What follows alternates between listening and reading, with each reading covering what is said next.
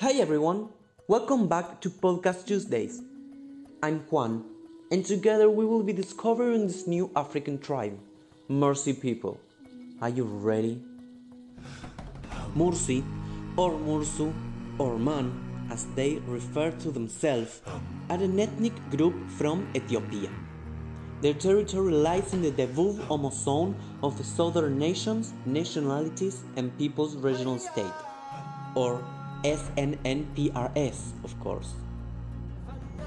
We can find this tribe of almost 12,000 people surrounded by mountains between the rivers Omo, or War, and Mago, or Meko.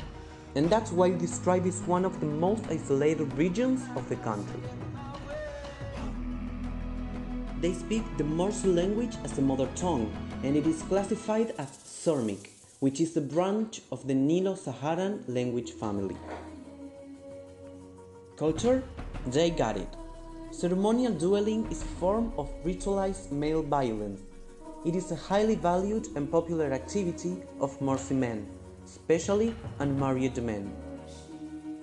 They must pass a test before getting married, a Mursi man is given a stick called Donga and must face one opponent. The winner is carried on top of poles to girls waiting beside the arena, who decide among themselves which of them will ask his hand in marriage. The men practice light scarification on their shoulders after killing an enemy and shave geometric patterns on their head. During dances and ceremonies, they draw patterns on every part of their body with white chalk paint. Okay, enough of boy things. What about the girls?